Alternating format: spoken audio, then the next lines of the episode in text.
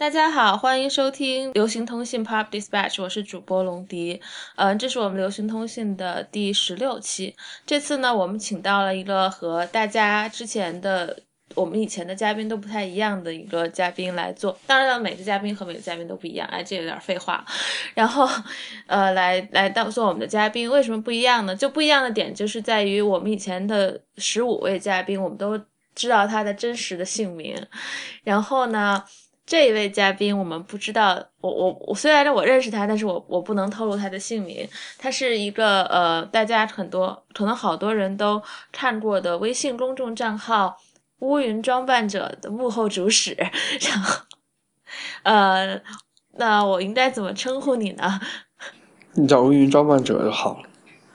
好了好了，呃，那就叫乌云装扮者，因为我们那我们我们私下里有些女朋友叫他乌云君，然后呢，那就好，那就叫乌云装扮者好了。因为我最开始的时候看到这个，开始看这个你做的这账号的时候，就老和那个电影什么乌云什么周围的金边线那乌云背后的幸福线，啊 哦，乌云背后的幸福线，我的妈呀！然后我要和冯唐那个冯金线可能就就搞混在一起，就变成乌云金边了。然后，好吧，嗯呃，我就简单介绍一下这个人，他是一个呃，当然你能听到他声音，他是一个男生了。然后他在一个呃杂志社上班，但是我不能透露是哪一家杂志。呃，一个非常好的杂志。呃，是非常好非常好的杂志。呃。我第一个问题就是你为什么想到要做这个公众微信公众中公众账号？嗯，做这个账号其实跟杂志也有很大的关系，因为嗯，我发的第一篇文章是跟杂志有关的。也我们做杂志，可能二零一四年的时候，你会发现整个媒体环境其实不是特别好，也不能说是二零一四年吧，因为之前一直就。嗯，大家也不知道怎么去，呃，处理一些新媒体和传统媒体的这些矛盾。但是当时我们是处于这个矛盾中心的这种这种从业者，所以我当时发了一篇跟杂志免费有关的文章。我我只想把这个文章发给更多的人看，呃，为此就。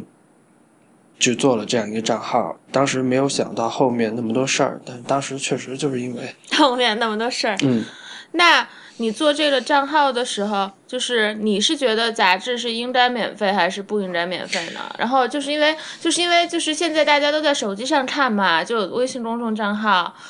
就很多人会在这儿看，但是但是你是比较极端，怎么说呢？你是你是怎么想的啊啊？你说一下。我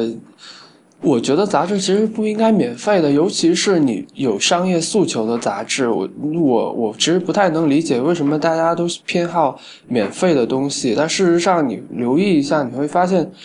免费的杂志目前为止，你根本数不上来哪一本免费的杂志是好杂志。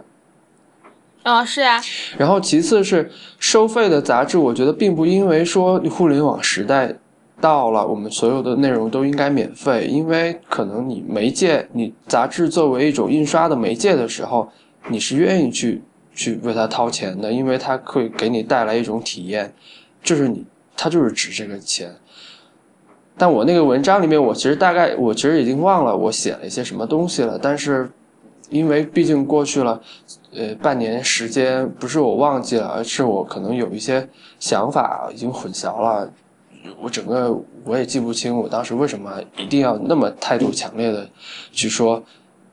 杂志是不能免费的。那其实你现在可以返回去再看一下那个文章，然后再写一个就是加强版、什么进阶版之类的。我，我就因为现在大家都觉得我现在是某种程度上说是这个的代言人，我我我不太想。就别人说啊，他又在说新媒体，他又在说那个杂志怎么怎么样了。我就经现在现在经常被人说。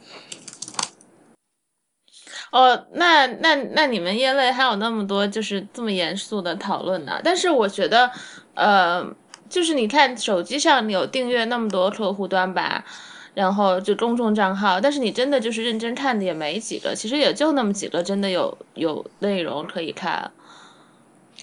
你看，呃嗯，你看哪个呢？呃，你的我看呀，我还帮你写了几 写了两篇吧，谢谢你。我还写了两篇，就是就拉了很多仇恨的，然后没有拉仇恨，没有拉仇恨。就第一篇、就那个纽约绿茶婊那个，就不就拉了不少仇恨嘛，然后就有那种就是自本地的这种女的就就躺躺中那样的。然后就是我都没有说过我讨厌他们，然后他们就自己说啊，他们他们总体讨厌我，我就觉得哦，行吧，你自己爱爱爱把 OK 自己爱对号入座就好了。然后就是呃，你的我看，然后有一个就是呃那个什么今天文学，他们有的有的长文章还想挺好的，单向街的我会看的，嗯、还有就是其他那些新闻，什么界面啊，还有那个就是等等的，他们有一些长的文章好看，我也会看的。东方早报、上海书评，嗯，然后嗯、就是呃这些会看，然后这也说不出来，反正就是因为我们这个就是 IPN 播客网络的主使之一，呃，李如一他是很讨厌微信朋友圈的啦。嗯 今天我刚才看知乎的时候，我才看到，就是说，嗯、就是说，知乎上有问有人提问，就是说怎样看待在朋友圈有人就剪港澳通行证这个问题。然后李如一的回答就只有一句话，他说的是这就是为什么要关闭朋友圈的原因之一。出了那个文章之后，后来你又过了多久又开始更新下面一篇的就是这样文章的呢？我我立刻就更新了，因为嗯，就呃，你这知道篇文章得到了怎样的反响？这文章得到非常广泛的影响，因为因为我朋友圈，因为我朋友圈都是媒体人比较多，我我这个嗯账号它的初始。它初始的用户就是很多的媒体人，也很多杂，嗯就是我我我自己很清楚，就是会有媒体人去关注它，呃，我当然我自己私我私下觉得这是非常好的事儿，因为你你需要那个内容需要去传播的话，而且你的内容是偏向于媒体的讨论的话，你需要这些人去关注。但是渐渐的，嗯，其他人也慢慢知道这个做这个人这做这个账号的人是谁了，然后私下也会给你各种各样的反馈，你就会想，呃你你你就不会再像之前那么说一些很很很直接的话，就就慢慢你就不会就是呃，对，就就还是要自己要给自己审查一下。对，就不会得罪这个人，不会得罪那个人，因为是嗯是是这样的。但但为什么你一开始就是你你要不就悄悄做这个账号，就不要透露自己的身份，向自己周围的人？是，但不但你周围的人永远不可，他们不可能什么都不知道，就就慢慢的他就会知道了，嗯，没办法，而且我觉得就是我也不刻意去去隐瞒说这也不是我做，但是我也不会跟别人说啊这个就是我做，因为我还是挺还是挺挺挺挺排斥这种这种做法的，因因为我可能对。业内来说，我希望我的第一身份还是一个杂志的编辑，我有自己的 title，我我因为如果比如突然就有人说哦，他就是那个谁谁谁，那不是他那就是那个什么账号就是他做的，我就觉得就 真的就完全没必要就多说这一嘴。啊、那你你第一篇文章是写就是杂志的不能免费的问题嘛？然后后来你怎么就是你你这个所这账号所有的这些文章有一个主题吗？还是就是说还是有一个就主要的调调是什么调？你能总结一下吗？你你干嘛要给我出这种题？我你是第一个这样回答我的，因为我就是觉得就很有意思呀，就是就反正也不是其实就是反鸡汤，就是反鸡。汤嘛。嗯因为是反鸡汤，它其实囊囊括的那个范围太大了，就是就是你尽量的要就别那么跟其他人一样，就还是有你自己更清醒的看法就对了。就我觉得反鸡汤应该对我来说它的意义是在这儿，不是说你别人有一个鸡汤来了，你就马上就去反的，还是怎么样？我觉得可能这这是比较表面的东西，反鸡汤其实还是更更清醒一些。你能讲一讲鸡汤是什么？是你你定义当中的鸡汤是个什么样的概念吗？鸡汤就是应该是比较有煽动性的那些，就是就煽动你去让你转发，去煽动你，一个是煽动你去转发，一个是煽动你去去关注它，煽动你去去去创造一个话题。比如呢？比如这两天那个什么，那那条裙子算鸡汤吗？那个不是鸡汤，那个我觉得真的就是，我觉得那个就很无聊呀。我能说吗？就是大家太蠢了，说就特别无是。呀，就我太无聊我没有分享那条裙，就是很多人会对不起，我现在是久乌云装扮者，我可以说他们蠢，但是我我对，真的就我我觉得我有我的名字，我也我我也觉得就是分享，就是那个鸡太蠢了，就是那那条裙子的人就我整个人昨天已经被互联网强奸了，就是就是我，而且我都怀孕了，我觉得就是 然后昨天还有最近那个字儿什么第一开头的那个。就和成龙有关的那个，我也不知道为什么大家就很喜欢说，能不能不要那么无聊呀？这个端没有出现的时候，我我们就是我，就因为我们平时看的东西比较多，就是已经知道是这个梗是什么了，但我没有想到是完全在昨天全部爆发出来了，什么都要加一个端，乃乃至我看到你的名字两个 D 开头的时候，我都想我都要吐了，我就 干嘛要看到我的名字就要吐？因为 有一个太惨了。真的就是昨天真的要吐了。对，昨天我就说，哎，怎么这帮人都在那儿就说这条破裙子有什么？而且那条裙子又那么丑。然后你在朋友圈上看到的所有的那个推送的标题都是带“端”字的，我你你你能你能容忍这个现象吗？就是这就是这就是互联网，就是所有的人就制造这个话题的人永远只有一个人，但是所有的人就会跟跟随他去接他的话。你出了一个事儿。巴黎爆炸出事儿了，你的朋友圈里全是所有所有人都在说这个巴黎，每个人都要有一个角度。然后春晚出来了，所有人你就他妈的必须要知道春晚的这几件事儿。纸牌屋出来，你他妈所有的杂志的那个微信公众号都要说你在看他妈的纸牌屋之前，你必须要你必须要了解的几件事儿。你你你是没办法了解啊、就我靠，你我不，你你可以把我们说的脏话都剪掉的。啊啊，对不起。开屋之前，你得呃先学美国史，你还能学完吗？因为我觉得这就是，这是所谓，因为这个就其实就是对我来说，因为我我是做纸媒的，我就会觉得说，那你新媒体也不过如此啊，就是你你的创造力就只能表现在你并没没有在创造，你其实就是在消费，就是跟你在消费而不是在创造，就是我觉得嗯，对。对，而且我觉得纸媒就是你在做文章的质量上面，你肯定是要比就是他很迅速的写的一篇，就是得，当然我我觉得我很迅速写的得得这种 账号写的也还是写的挺好的，但是就很多其他的就是真的写的很烂的，而且就是这对，是这样的。而且大部分情况下，一篇文章它会同时出现在十个账号上，因为它互联网的这个复制粘贴的能力太强了。哎，对，昨天我简直受不了了，就一整天所有人都在说那条破裙子，而且就是我觉得就是朋友圈你会觉得有的人你还还挺那什么的，那些人还就真的还要讨论，有什么好讨论的？能不能那么无聊啊？呃，对，但是这个事情呢，对对大部分人来说，如一旦我去跟他们说类似的话，他会觉得我太高冷了，就是你，你你你就是看不顺眼所有的事儿。但说实在的，就不就是就是就是说，你有时候你去说一些别，你去拆穿一些事情，别人会非常的不舒服，因为他也是当事人，他也去做了这个事情。对，他就他就会觉得你在说他，他就会躺中，然后他就会觉得不不开心。是的，没没错的。然后就像我以前，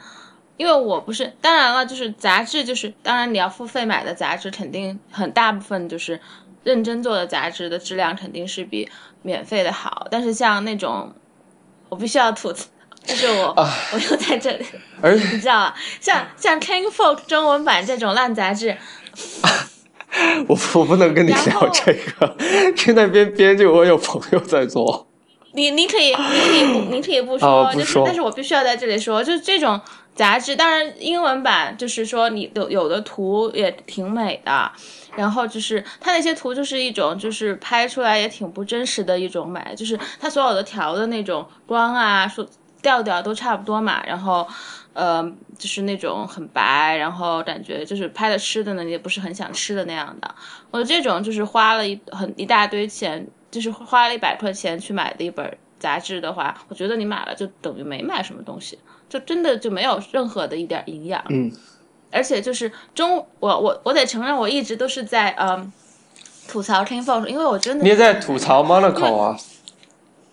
但但是我觉得 Monaco 是就就有的时候还是有一些东西是可以看的，但是我不会买。嗯就是那最新的这一期有机器猫的封面的我买了，因为我觉得就是对于出于对日本的喜欢和机器猫的喜欢，我买了。但是我觉得是有的人是会觉得，因为怎么说呢？我就觉得我我喜欢看字儿多于看图吧，可能。然后，所以你呃看喜欢看 New Yorker，是呀，你不要呵呵。然后我就继续说完，说回去说 Clean Folk。然后因为 Clean Folk 的中英文版我是买过三期的，真的就是就是十五美元一本，不知道它现在涨成涨价没有啊？然后我是买过三期的，我当时就觉得好吧，你。图都是差不多这样的了，然后，嗯、就是修的就就感觉是用那个就就手机那个 app，哎，就那个 A P P 好多就是小星星爱用那个 VistoTime，就是修修的那样的，然后呃那种调子，然后图你觉得文章总在总该能看看吧，但是文章全是鸡汤，你知道吗？嗯，就他就会，我记得有一篇我记得很深的文章，就是他不是他以每以前他那个杂志是有一个什么一个人做什么事情，两个人做什么事情，三个人做什么事情，他们就会就是一堆图，然后旁边配一篇文章嘛，就有人写他就和他呃男朋友吃早饭的一个呃一篇文章，我觉得哇，这 这简直不能忍啊！这篇文章就是那种嗯、你就不知道他在写什么，然后就把就是洋溢着一股鸡汤的味道。然后你要说写作呢，也没有写到多好。然后你读完也就觉得啊，就可能就是小星星们就会、觉得好感动啊，然后或者是啊好温暖啊，就这样差不多了。就反正我是很讨厌《King Folk》这本杂志的。但是最近就就算是在纽约，就好多商店就是呃服装店，你要你要你只要一走进去，他们就会摆一本《King Folk》在那儿当装饰。我就觉得啊，我就觉得我我真的就是。但是你知道，这也说明了另外一个问题，就呃不是问，应该不是说问题，而是说，当杂杂志它作为一个这种类型的媒介出现的时候，它的就是会有人去喜欢它，就是会有人是呀对应的人去消费它，就就为什么别人不拿一个 iPad 挂在那儿，而是拿一本杂志放在那儿呢？而且就很多人拍东西就会拍放一本 King Folk 在旁边，我就觉得这什么意思呀？然后 OK，反正我觉得听听这个 podcast 的人就可能会少一点吧，然后就吐槽就吐槽，了我我该不会吧 会很多的。然后。行，你可以在你的乌云上安利一下，然后，然后就，嗯、然后就是呃，那么你来，我们刚才说到了 Monaco，呃，然后，然后那你来，那你说一说，就是你后来你喜欢的杂志有哪些吧？你喜欢看的杂志，中文的也说一下。中文，中文我能说出三本吗？请问我顶多给你说出一本。我从小到大，我其实最喜欢的一本杂志是以前很久以前有一本杂志叫《中外少年》，它是一本彩色的大开本的杂志，是接力出版社出版的。叫什么？中外少年中外少年啊、没读过。啊啊，我们应该代沟也没有那么大呀。没有没有没有，这个它也不是大大规模的去去发行的一本杂志，它是一个什么杂志？它就是说的中国和外国的青少年的一些校园的故事啊，或者一些生活方式的东西。然后它其实就是非常 outlook 的那种那种感觉，就你你嗯，就是形形色色的事情。所以我觉得杂志对我从小对我的影响，就是它就是你接触到。外外外部世界的一个窗口，因为你如果你看书的话，你可能大部分的书，包括名著在内，你可以去，你可以知道一些你受到的一些文学的熏陶，一些事事实的熏陶。但是你看杂志的话，你它有图片和文字，然后你其实它是帮助你去了解这个世界的。嗯，所以我对杂志这种形式，基本上我觉得就是的好感还是来源于这本。《中外少年》这个杂志，嗯，然后到到我现在就是我去做杂志之后呢，我才开始接触到《Monaco》这本杂志。《Monaco》这本杂志，我甚至你知道，我把主编的那个我知道画像我在你的办公桌上 看见过，挂在我的办公桌上嘛，就是我也不怕我的现在的老板看见，因为他是一个非常坚决，或者说他是一个非常清楚的。的人，我倒不是说这本杂志你已经做得满分或者怎么样，因为他的自己的观点就是他对杂志这个概念是非常坚坚定的，他没有动摇过。就是你，我我觉得这种这件事情让我很很感动，很敬佩，嗯，也也也很敬佩，也不是感动，就很敬佩。嗯，就是因因为毕竟其实说实在的，很多。各种媒介形式是非常多的，嗯，但是你坚信自己的东西其实非常非常的难，而且他因为他坚定坚信就是纸张或者他的杂志，他这个杂志做的挺好的呀，就是就是不管从商业上还是内容上都做的挺好的，很多人都买他的账。那这本杂志为什么会吸引我呢？本来就是它的设计嘛，因为就是设计 设计非常精美的一个。一个杂志，我其实它的内容我其实没有那么去去去关注那么多，因为它其实大部分都是一些时效，呃，生活方式，但是它的角度其实很好了。就是比如说，我之前看到一，就是打个比方，就是他会，比如说澳大利亚有一个大学开通了一条到呃，呃悉尼还是墨尔本市区的铁路，呃，那个高铁之类的，他也会去报道。你知道，就是这种东西，我觉得就挺好的呀。我不需要去知道太多的。我觉得这些东西，虽然说它是发生在澳大利亚的，但对我一个在中国的人来说，我觉得这个事情也挺有趣的。而他不会去说一些非常大的事件，然后他还经常会说一些呃建造房子啊，去盆各种这种这种这种话题，就挺有意思的。他不会让你觉得说你去。介入了这个社会，他不会像 New Yorker 那样，但他你你觉得这些东西对你来说，他他对你没有情绪上没有一个负值，它永远是它它永远是给你一个增加的这种，都是那永远意思就是永远都是在正能量吗？啊，对，但是你阅读的时候你是不阅读这种杂志的时候你是不带压力的，你不觉得说是个任务？你说你为了去看这个事情，别人是。给了一个什么样的观点？你要带着这个包袱去看，这这我觉得还挺轻松的。就是这杂志，首先因为它设计的好看，第二个就是，哦，这是一个还还挺有挺有意思的观点。辅助也可以，就是嗯。然后第二，它的它的东西不会让你觉得是个包袱。然后第三个就是，确实是但是我觉得就是还是。怎么说呢？我我觉得就是要要我买了一本《Monaco》的话，我就觉得我就看看图差不多了，然后就就有对啊，它有图片啊，听听啊，就有有意思，我会看一下。但是那我就觉得我我就是好吧，我花掏了那么多钱买了一本杂志，然后结果我也没有看多久，就没有什么营养呀。你知道吗？这本杂志它是给你在哪儿看的吗？它给你在它是。它最它最适合这阅读这个杂志的场合是在机场，你买了之后你在飞机上看，看完你甚至可以把这个，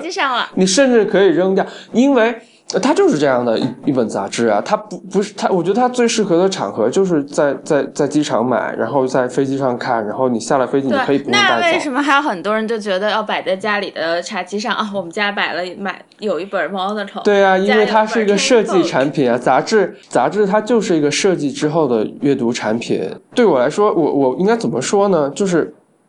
我可能是一个非常极端的想去维护这种产品形式的人，所以我才会跟他脑、在跟他在在脑电波上会天然对接上。就呃，他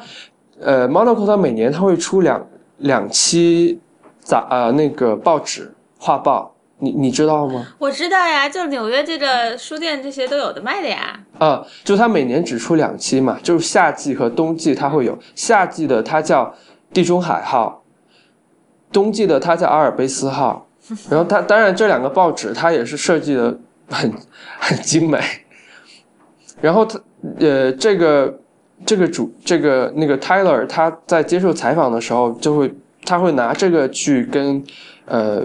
呃采访的人解释，他说为什么别人就是呃我我为什么没有出 iPad 版的的这个报纸，而是就要把它做成那么呃那么大的一个报纸的形状，一个印刷品。他的回答就是：当我的读者需要去地中海度假的时候，他我希望这个杂，我希望呃他不会拿这个 iPad 来挡太阳，但是我这份报纸它可以用来挡太阳，也就是说，他并不那么看重他的杂志最后会摆在茶几上或者书架上，但他你这份东西它就是用来给你拿去度假用的一份报纸，你到时候就就是可以用来挡太阳，你扔了或者怎么样都无所谓。好吧，嗯呃，那但是我觉得就是，但首先它是一个印刷精美的你不会拿 iPad 在一直晒呀，我觉得 对你 当然不会冷了，了，我不要说，你当然不会拿 iPad 一直在那晒了。嗯。就是意思就是说，它是有一些这种附加的价值在，就是附嗯加的，好像就感觉我看 monitor 就代表了我是哪一哪一类人，然后呃，就是啊，不行，我还要表现的极端一点，就是 iPad 这个 iPad 这个阅读形式，其实说说实在的，就是说我们最近几年说到阅电子杂志和电子书，完全是因为 iPad 它它的出现，还有 Kindle 嘛，所以人们才。呃，Kindle 它在某种程度上说它嗯嗯不能展示那么多的细节了，啊，但是 iPad，你苹果已经连续两年没有在它的发布会上提到这个报刊杂志的订阅这个应用了。对我们业内来说，我 iPad 的这个杂志的订阅量已经在放缓或者在非常急剧的下降，也没有几家杂志现在再去那么去关注这个 iPad 杂志的制作了。虽然说啊、我们之前大部分的杂志去占据这个报刊杂志这个这个这个 App 的时候，大家都心里想呢，其实并不是说你能你能创造一个多么独特的阅读形式，而是因为别家有，你也要有，所以一窝蜂的，大家所有人都去做这个杂志。但事实上，现在呢，你们有人玩出花样来了吗？没有，因为你们根本就没有打算把它当成一个好的媒体形式来做，你就是。你就是想你你你不就是别人做你也要有嘛？你就是想去拓展一个新的平台，但事实上，我那天我本来想翻译的，但是我后来没有发出来。就是说，大部分人他在说啊，杂志很重，我买回来呃打上去太重了，所以我还是订了 iPad 版。但事实上，大部分的百分之八十的人，他在发生阅读的时候，我不是说在读书的时候，就是发生阅读的时候，他并不是在 iPad 上的，他订阅了，他有可能一个一年里面，他可能下载了十二期或者。六期，但是他真正在发生阅读的时候，他真的是翻开杂志的时候，他才去看这个文字的。他在 iPad 上，他几乎没有阅读，因为 iPad 上他可能直接用来上网或者呃看电影什么去了。iPad 它承担的，它已经这个功能其实已经废了。可能很多人说啊，我现在还是在用 iPad 来看杂志，那是你。真的，大部分人基本上已经不再用 iPad 来看杂志，尤其是中国人，我觉得，因为没有好，因为没有我凭什么用 iPad 来做这个好的 iPad 就是这种版本吧？你想，就是那个呃，我在手机上那个什么 Newsstand，现在大部分人的阅读是发生在朋友圈里，它会称为阅读，啊，这其实不是深阅读。所以，所以现在现在就是这样一个情况，就是为什么我们要骗自己呢？就是你 iPad 有多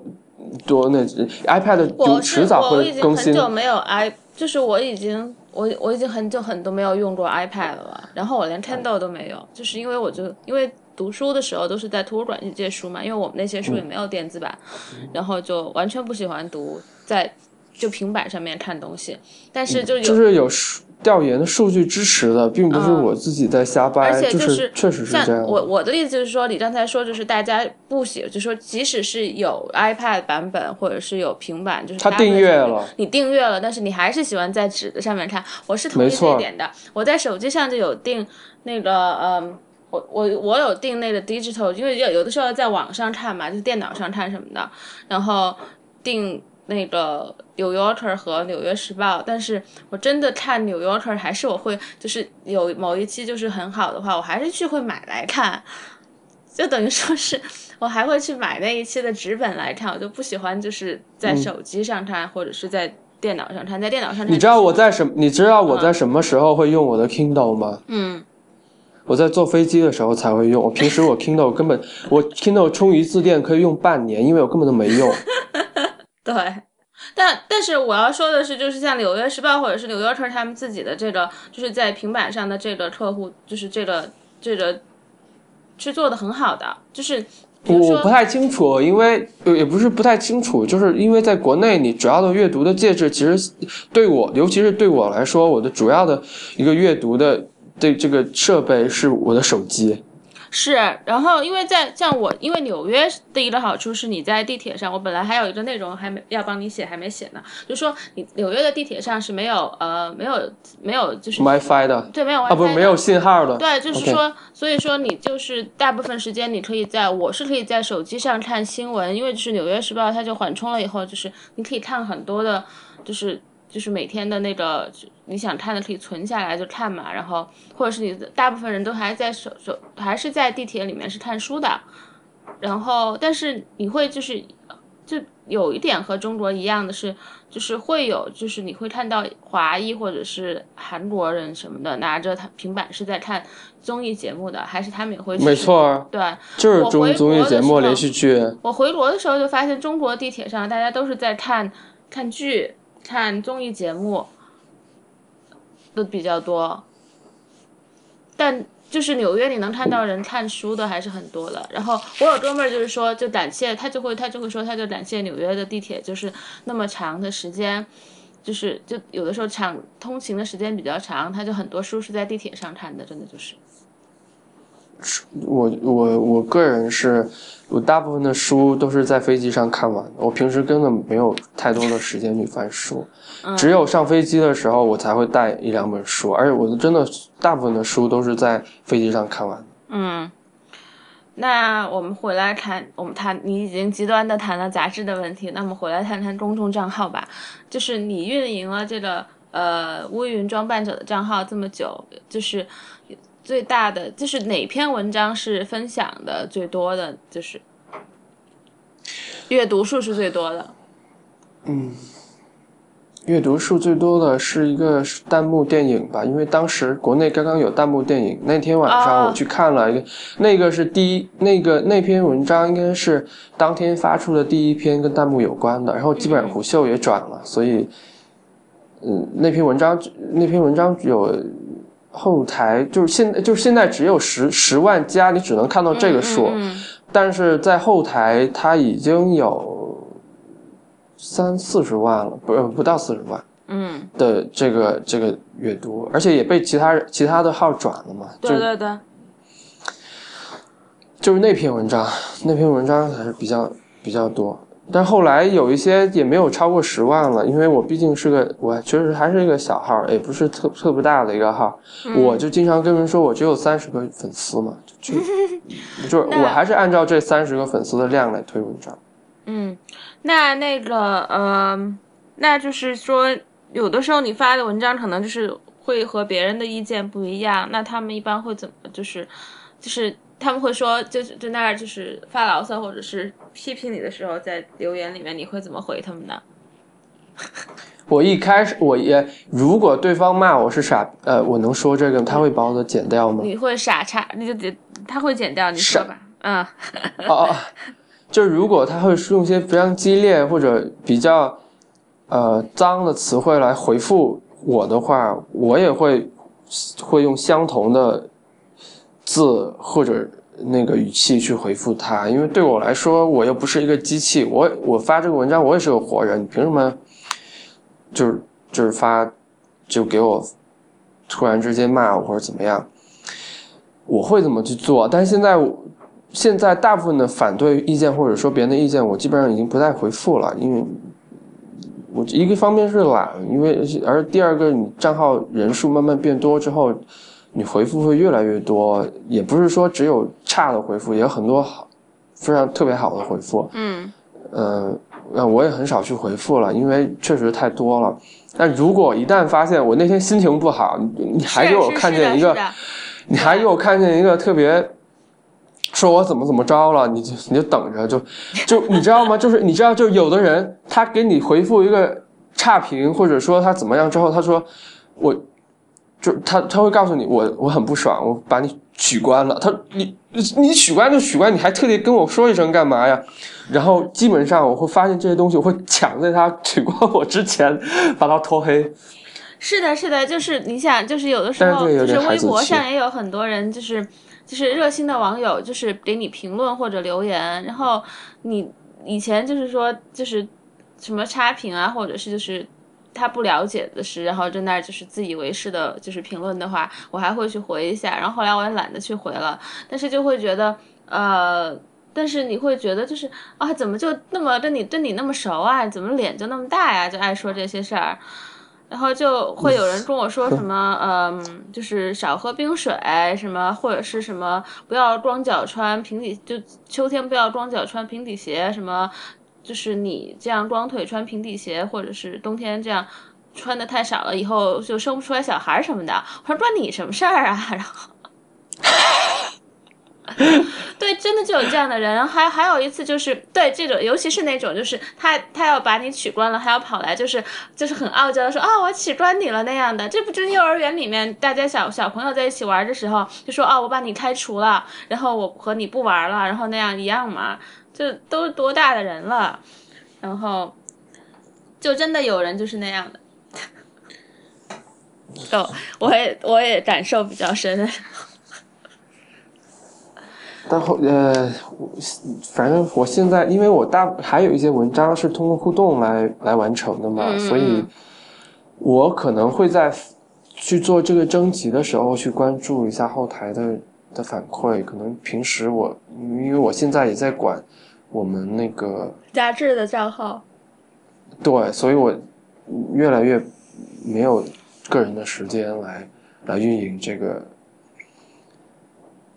就基本上回复的可能会少一些，嗯，因为我为什么一开始要那么积极的去做这些回复，其实是因为，也其实也就是因为我的大部分初始用户是媒体圈的人，嗯，我们在后台其实是会发生一些讨论的，其实我觉得这是一个非常良非常良性的一种互动形式，但因为呃，这个微微信它它是封闭的嘛，就是你只能在后台去。看到这些事情，它你不能展示出来，所以我我我会把一些我觉得有价值的东西分享出来，因为，呃，媒体人其实说实在的，就是他更喜欢一种匿名的分享分享方式，因为国内的媒体圈确实太太重名誉了，就是连包括我在内，因为我也不好意思说我。单位，就是你怕你这件事情说说说错了，然后马上就会有人，因为其实国内确实是这样的。以前就是我在微博最最开始的时候，那个 Kingfo 中文版还没有出版的时候嘛，然后就就不不是有了账号，他们自己的账号就开始说哦，我们怎么怎么样，怎么样，就是。但是我觉得这个事情完全可以理解，因为你知道为什么吗？因为国内的媒体人其实是很自卑的。然后，然后他们就有那个女的，就他们有个编辑就跑来，就是我觉得那个编辑自己中文都是可能是语体教那种的吧，就是呃，中文也说说不好，但是经常发点。我当时他来找我，就是说，就说我没有资格，就是我反正就来抗议，就是我吐槽这本杂志吧。然后我觉得你要既既然你要办，你就要经得起就是大家吐槽呀，你干嘛这么玻璃心啊？然后而且后来我去看了一下他的微博，但是后来你理解了吗？我理解了呀，我就去看了一下他的微博，我就完全没有就是兴趣再和他就是吵了，因为大家就吵也不是在一个平台上吵嘛，然后。然后我就懒得，就说我跟他讲的他也不懂，然后就 get 不到，然后我就说算了哦，那你就好好卖你的生活方式吧。然后是的呀，就是就是因为我我我是跟这个行业比较近的一个位置，所以我才会那么在意别人的看法。其实对大部分人来说，不用不用那么在乎。但我但是我还是比较敏感的，我还是挺在乎。哦，但是但是贵刊做的很好啦，好啦，谢谢你。但是这儿也卖不了广告。呃，对，我有机会会给你给给你们介绍广告的。好的。真的，我是我是说的真真实实的，是有人是会可能会投广告的啊。因为我们杂志还是比较特殊，呃，在制作上还是比较特殊的。嗯，因为我记得我给你们就是杂志我差点说漏嘴了，妈的。对不起，就是因为我们我我们杂志可能在预算上比较充足，所以它它会有更充足的这个预算和时间去磨一个东西。但是大部分人会觉得说啊，现在你拿时间拿钱去磨这些东西，其实已经没有它的用处。但是对我来说，确实已经不太有太大用处了，因为印刷杂志在从生生产方式的这个角度来看，它已经非常的落后了。已经非常的落后了，因为现在大部分的网站，它也在用类似的做法去做互联网上的文章。嗯，但你明显会觉得互联网上的文章，它是哪怕是一篇很好的文章，它也只能消费一个礼拜，它不会成为一个作品去去去保持下去。但杂志其实。其实真的还确实还不太一样，就是杂志它是设计过的，你图片和文章，你在翻开那一页的时候，你是有引导的，你通过版式的引导去阅读它，你马上就能看到这个图片和文字，它你编辑的思路在里边。但是互联网，比如说微信，你只能是图文、图文、图文，都很多这种阅读的节奏是没有办法保证的。嗯。所以，我现在在做呃公公众账号的时候，我面临的问题其实也在这儿。也就是说，为什么大部分的人他会觉得说，哎，我在互那个呃公众号上边看一篇文章，我看不到头，就是我我我不能就没有心情往往下去看，因为你的阅读节奏永远是一样的，就是它不像杂志一样，你突然翻开第二页，你会发现它是一整个跨胚的一个图片。嗯，你没有没没有获得任何的这种阅读节奏的调节，那你就只能，除非这个作者写的东西非常好，他文字本身就有非常好的节奏，你会跟着他的节奏去看他最后看到最后一个字，嗯，你要不然你就你就，要不然你就不会看了，你就看可能看头头几段你就不会再往下看了。但杂志其实不一样的，杂为什么你在杂志上你很很容易就从第这篇文章的。第一个字看到最后一个字，其实是经过设计的。我觉得是，这是针对好的杂志而言，一般杂志可能不会在乎这个，但是是好一点的杂志，好一点的美术，它会给你这样一种设计感，去让你有这样的阅读体验。嗯，说的很好。那你对，就是我觉得你们杂志还有好做的，就是拍什么拍片啊什么的，就还拍的就是还挺。挺好，就是比较原创的呀。就是你们，你就说你有有时间去打磨嘛。然后我就不喜欢很多有的国内，就是我知道的一些，就是像图片编辑啊什么的，他们就会在拍的东西或者是美编什么的，拍的东西之前就跑到网上什么，呃，Pinterest 或者是之类的，就去找一堆类似的，呃，启发一下，然后就去拍了。我然后就拍的差不多，然后就换汤不换药的拍他们杂志的东西，我就很讨厌那样的。哎呀，但是好像我们也有这样的情况。但是就是你会就是，但是你就你你可以就是启发是可以启发，但是你的那个呃，你的那个抄袭的痕迹能少一点嘛，就是你自己的东西能多一点嘛，然后就。而且在就就他就，而且有的人就会给别人建议说，哦，你要拍一个什么东西的时候，你就去在网上去找吧，去那些网站上去找那些图就好了。然后我就觉得，呃，好吧。然后，嗯，但是你知道吗？就是国内的给摄影师和作者的稿费实在太低了，就是从事这个整个产业链的人都有一种。我觉得根源是，我觉得这就是根源，就包括很多很多人的，比如媒体从业者的自卑的心理，就包括我，都是因为你在做这个行业，你可能在维持一种非常虚、非常虚的一种，嗯，所谓的那种优越感，那种那种优越感。嗯，但事实上，在整个产业链里边，嗯，你个人的这种回报率是非常非常低的。你不能像国外一样，你会，比如说一个记者，他能，他能，他做到，呃，明星需要点名他去采访，也或者说，明星是不太愿意接受某一个人的采访，因为国内记者他很少能做到这样。呃，编辑也是，编辑个人的影响力其实是没有得到太好的展现的，就是因为你本来这个行业就不像在国外，因为。我觉得，包括像作家，在国内也没有得到很好的一个尊重。嗯，就文化文化类的，只有一些活动上，大家会请一些什么嘉宾去，但是在现实生活当中，我觉得大家还是愿意，就就我觉得现在就是重商嘛，就是嗯，大家认为成功的人还是创业、创业、商业挣钱多的人，其实就是这样的啊，对。呃，包括媒体在塑造的这些成功者的形象，也是这些商业的、商业、商业大佬的形象。所以这个我觉得还是说不了，就是就是自找的，反正就是自找。嗯嗯。那那你就是你像你们一般杂志的这个工作这么忙，那你平时就是怎样有时间去管理这账号呢？就是。还有我们渐渐的已经不太有时间去管、去去去去筹筹筹备它了，因为我本来有很多很多的计划在这个上面，因为我觉得就是有好玩的东西，其实无穷无尽的，你需要去发现它。但因为我如果我我发我我的时间越来越多的投入到你这工作上的时候，你没有多富余的时间来去去发现这个世界了。当然，我发现这个世界的方式其实本来也是跟我。这个行业就我职业有关，因为你当编辑，你会有比比比其他人更多的机会，比如说出差啊，或者说，呃，你某某一些领域的人，他会邀请去去参观或者怎么样，你就是比别人要多一些这样的机会。但是这些机会不是因为说你有多牛逼你能拿到这个机会，而是因为你这个杂志或者平台，别人会愿意叫你去。那我。那我就是借我就抱了大腿，我可以去有更多的机会去发现各种各各样有趣的事情，但是现在发现这些时间会变得越来越少。嗯，啊，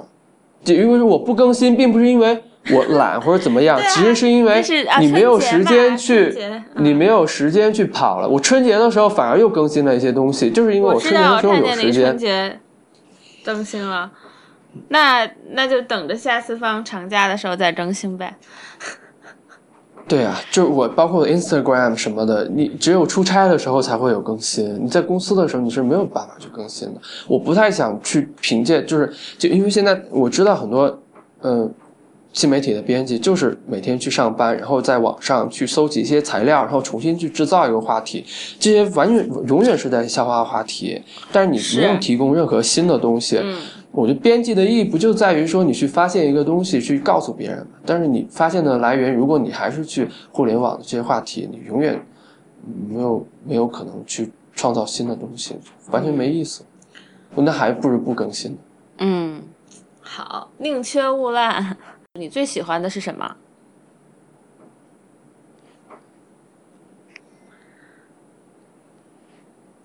能听到吗？我听得到。你在思考最喜欢，就是目前最喜欢的，可能在不同时期喜欢的不一样。但是我最喜欢的就是工作，真的。好的，这是第一个那么爱工作的人。这也挺惨的，就是你喜欢的事情跟你现在从事的事情是重叠的，就是最幸福的事儿啊！以以前就是我小时候嘛，就很小的时候，中学就中学的时候，就我爸我因为我爸是画画的嘛，然后然后我爸就跟我说，就是就可能是骗我的，因为我以后来就一直在网上找这句话都没找到过，他就说那个就是艺术家罗丹说过。呃，说人一生最幸福的事儿就是把自己的爱好变成自己的工作，然后，然后，但是我爸当然很幸福啊，然后就，但是我就觉得然后，然后我就觉得，就很很多人是很难这么去做的呀，然后或者很多人就根本就没有什么，就是真的可以变成工作的爱好呀，就所以说你还是蛮幸福的呀。那这个有一个比较心酸的点是在于说，一旦你觉得挺挺挺挺累的或者怎么样的时候，你就会骗自己，就很鸡汤的去告诉自己，呃，这不这是我喜欢的事儿，所以累一点无所谓。就你你会有时候我觉得我现在做的这些事儿也差不多吧，也是也是这样，但就但还是是蛮心酸的。但如果一个事情它单纯作为爱好，它如果它不是你工作的话，你其实你说扔就扔了，但因为它是你的工作，你也不能扔掉。是啊，就是这这这这样的循环。但是我其实我还是挺喜欢工作的，就是我嗯周六日都会跑到，跑到办公室来的，嗯因为我其他的我我没有太大的爱好，就是我可能在对做做杂志和做编辑这一块，我并不可能已经不把它当成工作了，我可能觉得就是做生命的一部分好。玩的东西。但我不知道这种热情能持续多久啊！我我我我 好吧，行，那好，我们就今天就聊到这里。哦，也已经聊了一个小时了。谢谢你。谢谢大家收听这次的呃流行通信。这次我们请到了就是呃就是不其实也不算小号的公众账号乌云呃乌云装扮者的幕后主使来做我们的节目。然后能呃你能再给我们讲一讲乌云装扮者在微信朋友微信公众账号上上怎么搜到来关注呢？呃，搜乌云装扮者应该就能收到。哦，呃，然后你不说以前有人就是假的吗？然后那种但我觉得这是缘分了。如果就你知道，就是只有有假的，他关注到了，我觉得也也也不 你就看里面，就是你搜他的历史记录里面有我写的什么纽约绿茶婊必须去的几个地方，或者是金正恩的 电影的影评的时候，你就会发现那是他的真的账号。欢迎大家在社交网络上关注流行通信，我们在新浪微博叫流行通信 Pop Dispatch，在 Instagram 叫呃 Pop Dispatch，然后我们的网站是 Pop Dispatch 点 S A H。然后呃，最后呢，也欢迎大家收听 IPN 播客网络旗下的其他节目。呃，现在我们有一个新节目，再再次安利一下。然后这是这新节目叫做叫做 High High Story，然后它是呃它的标志是那个黄色，就是黄色的底上上面是个色字，然后还有呃 IT 公论、内核恐慌、无次元、未知道、太医来了。再次感谢呃乌云装扮者参加我们的节目录音，谢谢。谢谢大家。